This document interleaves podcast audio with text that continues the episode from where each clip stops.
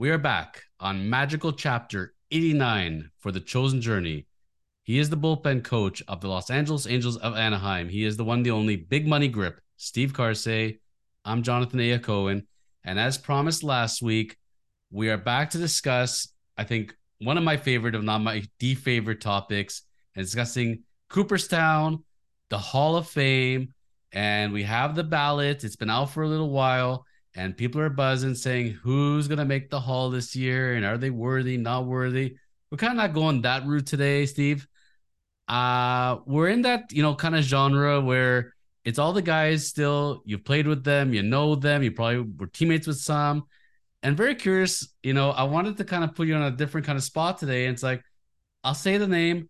What's the first thing that comes to your head? How about that? All right, fair enough. I'll give you my take of if they're going in or not. Steve will say, I'll give you my two cents of what I know. So this ballot, okay, so let's start off with there's three first timers that are of note. This one, there was buzz a long time ago. I don't think there's any buzz anymore if this guy's making a haul. He is the one, the only Adrian Bel- Beltre. Adrian Beltre. So, Mr. Beltre, you hear that name, what's the first thing comes to your head? Professional. Um, listen, uh, played against them obviously uh, in the same era, but uh, never never played with him. Uh, but listen, at the end of the day, the things I've heard about this guy are tremendous. Uh, tremendous teammate, obviously tremendous defender, uh, tremendous player. Played for a long time and just went about things the right way. He's one of those guys that you know, without looking at the stats, you're like, okay, he was very, very good. Is he Hall of Fame worthy? And then you start looking and crunching numbers. he was so consistent on both yes. ends of the field. Mm-hmm. My lord, his bat, his glove, this guy did it all. Uh, I was so so just at first glance having watched him because he was just so steady. You know, you don't need a guy who's gonna hit 70 home runs every year he's a guy who just simply did it and did it well and consistent. And you look at the yes. doubles, you look at the home runs, the RBIs, the gold gloves. Oh my lord! Uh, if this guy's not a first ballot Hall of Famer, I don't know who is. Like, uh, I I think he's in one thousand percent. You remember as far as did you ever strike him out? Did you ever get a home run or too far back? Too far back. Too far back. Okay. so we'll say that one's pretty easy. The next one, who for me I think is a sure one, and I know the Twins fans are going to agree with me, is Mr. Sideburns himself, Mr. Joe Mauer.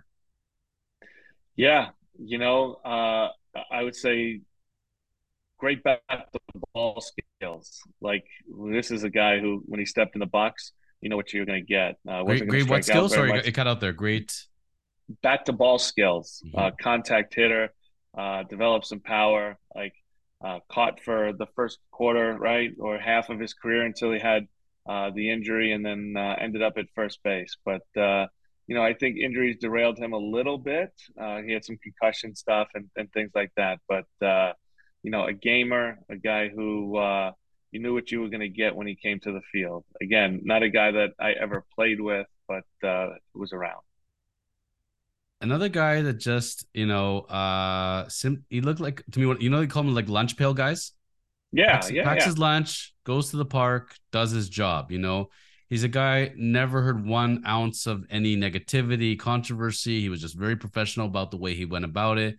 I also kind of favor those one team guys you know like the cal ripkens of this world tony gwynns yeah. of this world. There's something magical about playing like 12 years 15 years 20 years with one team and being synonymous with that team and uh, Joe Mauer, I think you had to watch him and appreciate the quality of what he brought to his team and how valuable he was to his team, plus how great of a catcher he was, and still such a consistent hitter.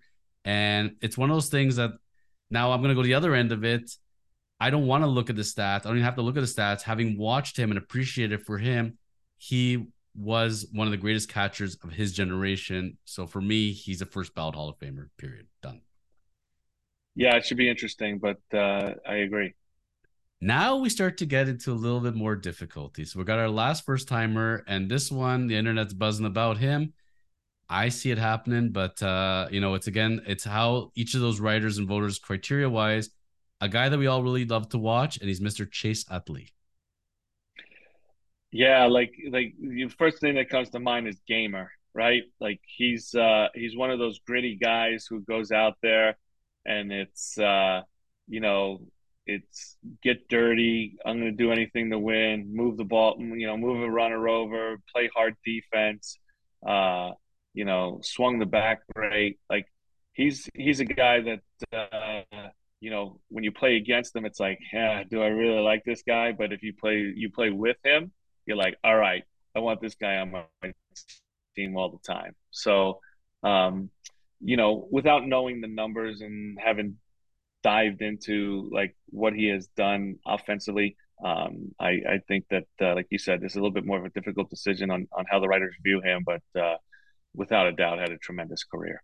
You and I can close our eyes, and without looking at the numbers, you know, in that generation, there you, you try to think on top of your head who are the top second basemen of that era. You, I think it begins and ends with him. It, he's on a very short list there. I don't, and that's where I don't know how much it factors in, Steve, but for me, I think the position does matter. If you were the top person among your peers at your position, I think that has does have to factor into something. Yeah, I mean, again, I don't know what goes through the minds of uh, the Baseball Writers Association and, and how they, you know, go through the go through the numbers. Uh, you know, analytically to, to kind of compare them to some of the other second basemen or, or other guys in his genre that, uh, you know, would be going to the hall. But uh, it, it should be interesting. That's for sure. So that's tier one. Tier two. These are holdovers now, and I had three holdovers that I thought of note. One is uh, Todd Helton. Do you recall ever facing Todd Helton?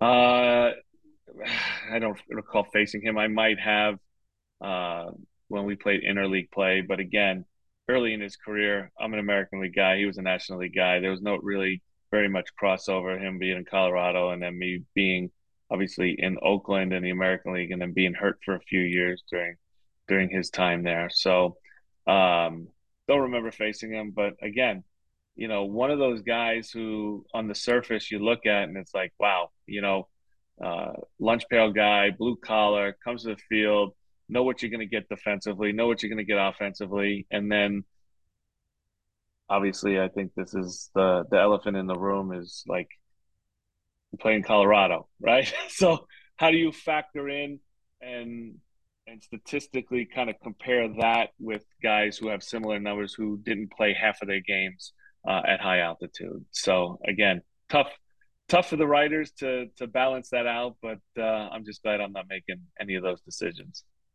I will take a look at one point and take a look at his away numbers. and curious because I remember I'm pretty sure it's one of those things like let's say I, am just throwing out there, but let's say at home in the first career he hit 350 and, and on the road he hit 310, and let's say he hit uh, 400 home runs at home and hit uh, 200 on the road. You know, I, I, recall he was still a very good hitter. You know, and I, I feel bad for those guys, and he didn't ask for that. It's not that's how it was set up. That's the altitude. That's the ballpark and I agree. I, I'm I tell you, you could bring almost any player into that era and still have him play. They're not going to put up his numbers that consistently. He was still amazing for who he was. So I think people will recognize that, and I think you will see him one day in there. A guy that I've sang a different tune on. I was kind of back and forth on this one, but having crunch numbers, looking at his comparables, I want to ask you in the mind of a reliever because um, Billy Wagner, um, give us your take on Billy because you've done Billy's role. You know what it's like to close out games. Imagine for how long as Billy did it, for the quality that Billy did it. Uh, he was pretty incredible, was he not?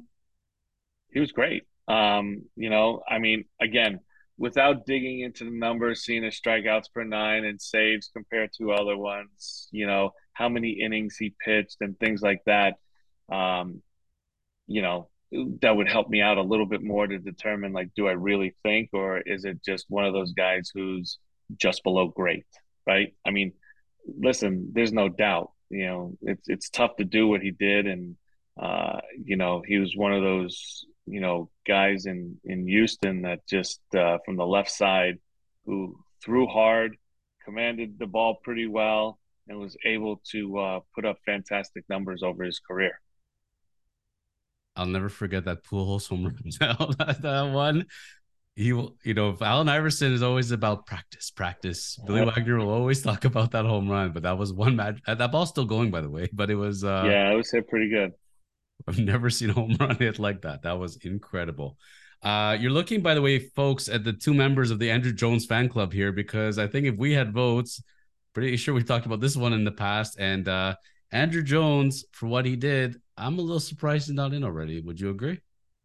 Yeah, I would agree. Uh, Andrews was a tremendous player, hard worker, uh, super talented. I mean, tremendous outfielder. I mean, I've never seen anybody play so shallow and be able to track down balls with ease, with such ease when they were hit over his head. He was he was just very gifted in that uh, area to be able to read the ball off the bat, take great routes, and uh, you know, be able to get balls that maybe some guys today just wouldn't even be be close to. So um, you know, again, without looking at the numbers offensively, what has he done over his career? How consistent that was, but uh, you know, another guy that uh, it's really hard not to look at him and say how great he was, and and does he have an opportunity to get in?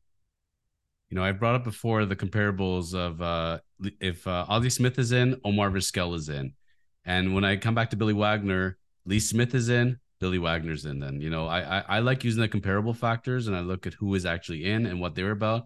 And I know it's different eras sometimes, but you look at it and you look at those numbers, you're saying, man, I, I can see it now. So I'm still waiting for my mm-hmm. Hall of Fame vote, Steve, but I don't think it's coming in the mail anytime soon.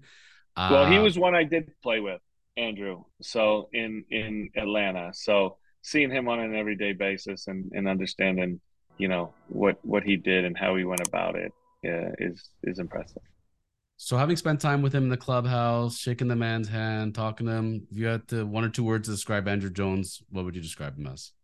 Smooth, cool, quiet, but big time competitor. And always seemed very respectful. Like I've watched interviews with him, he just seems very respectful. Yeah, he was humble. Yep a man who made I, I, he's been accused of many things, but humble's probably not. He's the one, the only Gary Sheffield. And uh, I remember meeting Gary Sheffield back when he was a rookie with the Brewers moons ago, and him telling us that uh, Uncle Dwight told him not to sign autographs, and uh, Dwight being Dwight Gooden, obviously. Um, the Sheff, you know, at the end of the day, uh, he played on a lot of teams for a guy as talented and the numbers that he had, he moved around a bit. And you look at the totality of the numbers, and the man had a great career at the end of the day. He did. And him, I remember it because it was him and Griffey. Him and Griffey were one and two, and people talking about who's gonna be the better player at the end of the day. You know, everybody's got those comparisons, right? Um, in every sport, you know, when you come up together. And you know, Sheffield had nothing to sneeze at, at the end of the day. I think if if anything else, it was his confidence helped him to be as strong a player and work as hard as he did, but at that same confidence that maybe not everybody understood. You know, uh, did you ever play with Sheff? Did you ever? Uh, uh... Yeah, Sheff in New York. Okay. Oh no, great. I mean, listen, uh, came to the park every day to play. Right, like uh, he definitely was a grinder. You know, he was he was one of those guys who wasn't going to get cheated at the plate. Uh, you know, had a unique stance. Um, and and yeah, yeah, waggle of the bat, but uh, boy, could he turn it on inside fastball? Like you couldn't sneak the cheese by him at all, and he was ready for it all the time. So uh, he was fun to play with. I had a short time with him, but uh, at the end of the day, uh, you know, I would I would take him for sure on my team. Well, then I guess number I got two questions for you. Number one, as a pitcher late in the game, uh, he's a guy coming up the bat uh, probably not that excited, right? No, of course not. I mean, when a guy can hit a fastball like that and he can do damage, I mean, uh, you know, you got to be careful with with guys like that, especially if they're hot or if they're in their prime and and and they're uh, you know going through a hot streak. So yeah, of course. I mean, he's he's one of those guys who, uh, for any pitcher, you know, you you have to be careful about. Hall of Fame voters are listening in right now. They say Steve Karsay you were in the clubhouse with him. Give me one or two words to describe Sheff. How would you describe him? Uh, boisterous, outgoing, uh, let you know what he's thinking at the time. Um, so, you know, Sheff wasn't a, Sheff wasn't afraid to speak his mind, and and that's what makes him who he is. For the aura that was Sheff, never heard of him being a bad teammate. It seems like people no, like to go. Not people a bad like teammate. people like to go to war with him. He's a guy you yeah. want in your lineup. Absolutely. All right, we're down to our last three. Carlos Beltran, go. Yeah, I mean, um, again, never played with him, but uh, t- tremendous player. I mean, you know, on both sides of the ball, uh, you know, played in a few different spots. Was came up with some big hits. Like was Johnny on the spot many a times, and and was clutch. So uh, it's it's really hard to, you know, say anything bad about it, the way he played the game and and and how he went about his business that series with the Astros, he was as it, it was like playing a computer game. it was. I've never seen anything like this in my life. Like he was as automatic of a hit as you get. Like he, the ball looked like a beach ball to him at that point. Like wow, and uh, it was a really fun guy to watch on both sides. Like you know, defensively, the guy was incredible. He was a magician out there. Yes, absolutely. Okay, uh, I know this guy you you like a lot. I know you uh you know him pretty well, and he is Mr. Andy Pettitte. Yeah, tremendous, tremendous guy. Like uh stand up, competitor, uh, you know, always wants the ball. And uh listen, another guy that uh, you know, always started, it seems like game two and game six of the playoffs during their run and came up with monstrous outings for the New York Yankees to keep them in series and and to push it to uh, a, another game or even up the series. So, you know, this guy, he's uh, he's he's the top of the top when it comes to character, when it comes to uh, you know, uh, just an overall gentleman of the game, and uh, you know, but saying that, he was the one of the higher competitors that uh, I ever played with.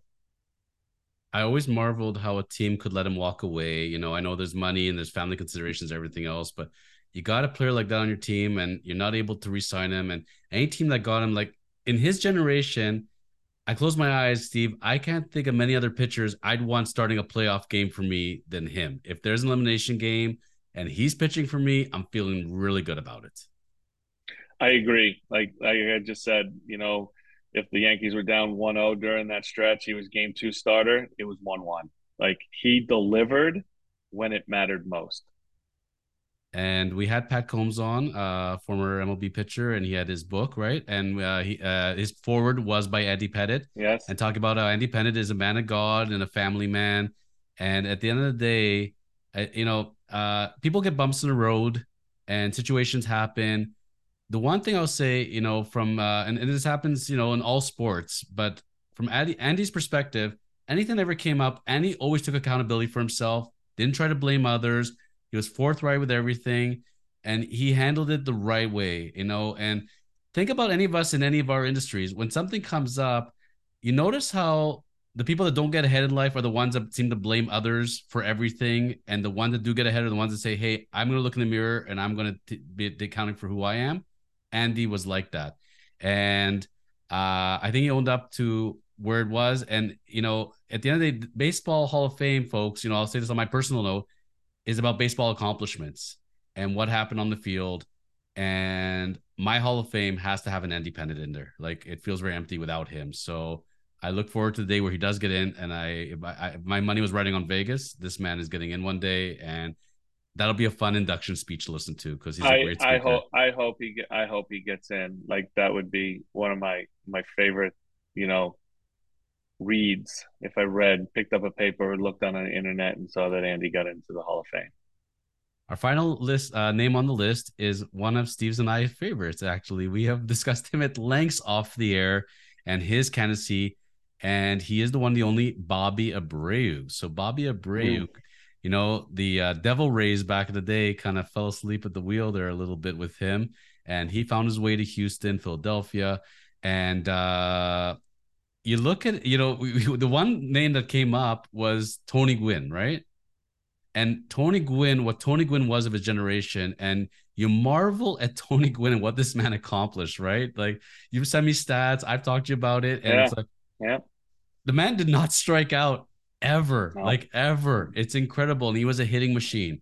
If you take Tony Gwynn as the hitting machine and you take Bobby Abreu as the walking machine and you look at their stats and take aside the hits and walks and then take all the other stats, they seem like they're the same person almost. Um, it's one of those things that it's a different generation and understanding, but any team uh, at, at, his peak, any team would have taken a Bobby Abreu hitting number. I mean, I think number two would be an ideal spot for him because he's on base machine.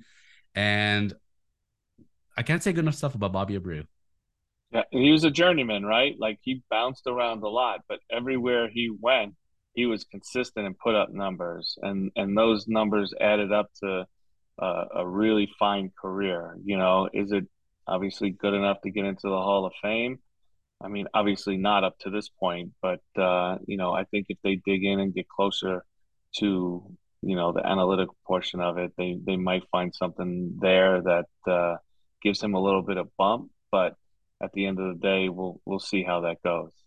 Like I, I don't know the numbers exactly, but I would say, Steve, that I have a better shot of going to Vegas and playing the slots and hitting three jackpots in a row than playing MLB baseball for 15 to 20 seasons. Like you you've talked before about how difficult it is just to play one game in the show, just to make it to one game. When somebody's making it for 15, 20 years, so many things have to go right. And you know, you got the Bert Blylevens in this world that the guy I think ended up playing 22 seasons, I'm not mistaken, somewhere yeah. around there. Yep, and yep. for a pitcher, and you know what? If somebody was fairly consistent and was able to make it that long, versus somebody that let's say you got the Ralph Kiners of this world that had 40 home runs a year but only played like nine, 10 seasons. I see value in both. You know, both mm-hmm. Because there there's something to be said about sustainability being able to do that. And Bobby Abreu played for a lot of years, was great for his teams. And uh I hope to see him there. Uh you ever recall facing him on the mound? I don't recall facing him either.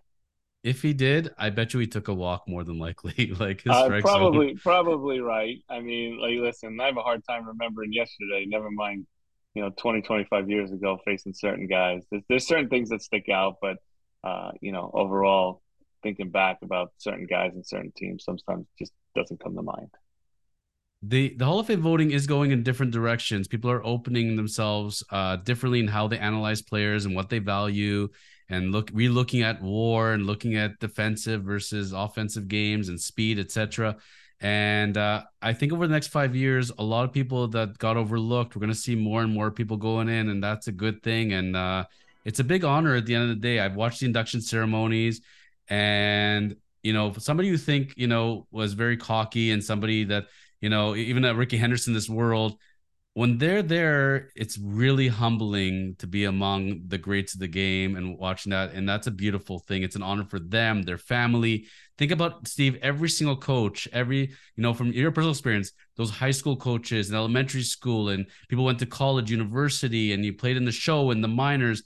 Every single person who ever touched you, when that person makes the Hall of Fame, I feel like those people along the journey go to the Hall of Fame as well.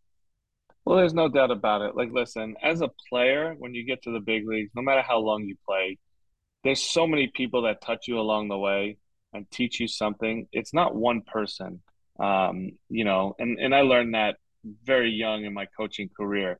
Is you know you have a guy and you start off with that guy, and then you pass him to the next pitching coach up there, and then he touches him in a in a certain way, and then he goes to Double A, and that guy coaches him, and then Triple A and big leagues, like so there's so many people involved, and you know, as a player, sometimes you don't realize that, but when it all comes to a head at the very end, if you're that good and you get into a Hall of Fame and you get to reflect on things like that, you start to realize, well, this guy helped me here. This guy helped me here. I was going through a rough patch five years into the big leagues, and we made this adjustment with this coach, and he helped me get to the next level. Uh, there's so many people that uh, you know are are are involved in the maturation process of your career that uh, you know you just you just know know who it's going to be. I've been at NHL games. I've been at MLB games where at the end of the game, let's say in an NHL game, a player uh, salutes one of his high school coaches or his college coaches and hands them the game puck. I've seen MLB game where a coach uh, uh, throws to the player, and it's the player that he coached, and now this kid is now in the big leagues. and those coaches are bawling their eyes, like bawling their eyes. Like, you know, they're coming from a small town and they knew the family and seeing their protege in the show, whatever level of sports it is, it's must be the most unbelievable feeling. Yeah, it, it has gotta be like right. You you feel like you're just a piece of what that guy is to where he has gotten.